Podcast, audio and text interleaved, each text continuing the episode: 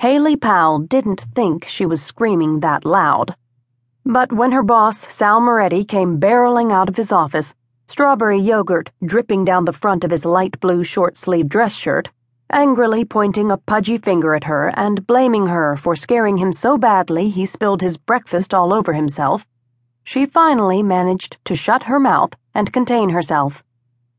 It was a natural reaction. This was huge news. Her all time favorite singer, four time Grammy winner and last year's sexiest man alive, according to People magazine, country music hottie Wade Springer was coming to town to perform two charity concerts. How could she not be screaming? However, if she'd had the slightest clue at the time that Wade's imminent arrival in her little hometown of Bar Harbor, Maine, would lead to murder, she definitely would not have been so excited.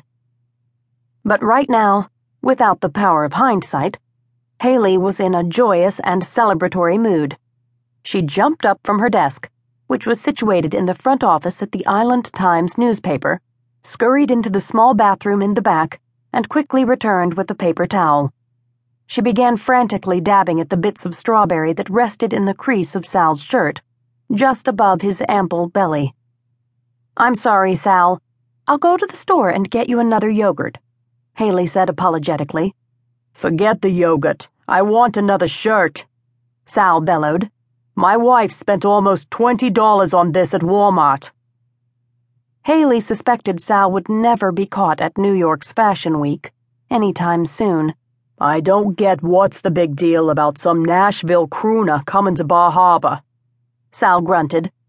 Big name celebrities come here every summer.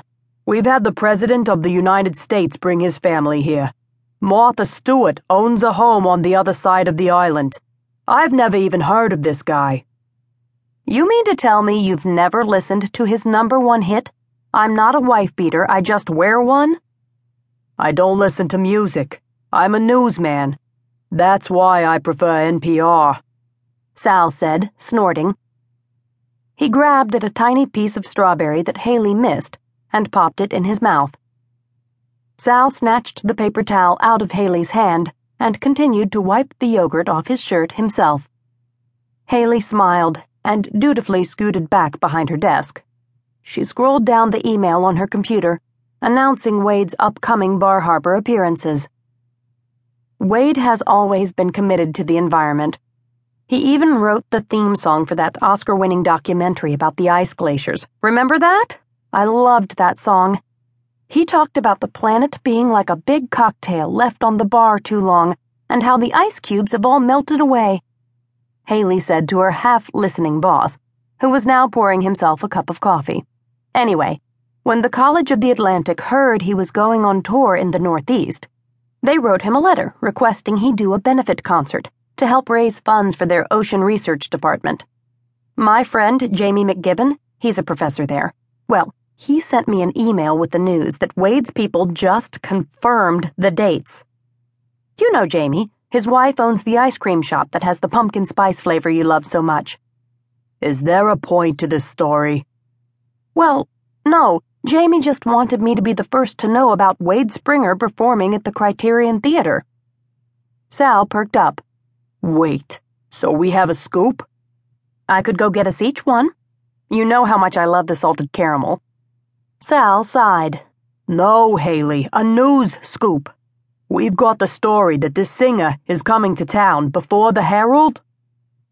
Yes, Jamie wanted me to be the first to know because I'm such a huge fan. Have one of the reporters write something up so we can post it on our website before word gets out and the Herald beats us to the punch. All our reporters are out covering the city council meeting. Then you do it. Haley wasn't a reporter. She was just the office manager who wrote a regular cooking column called Island Food and Spirits, where she shared anything on her mind, along with a few tasty food and cocktail recipes. Sal could read the doubt in her face.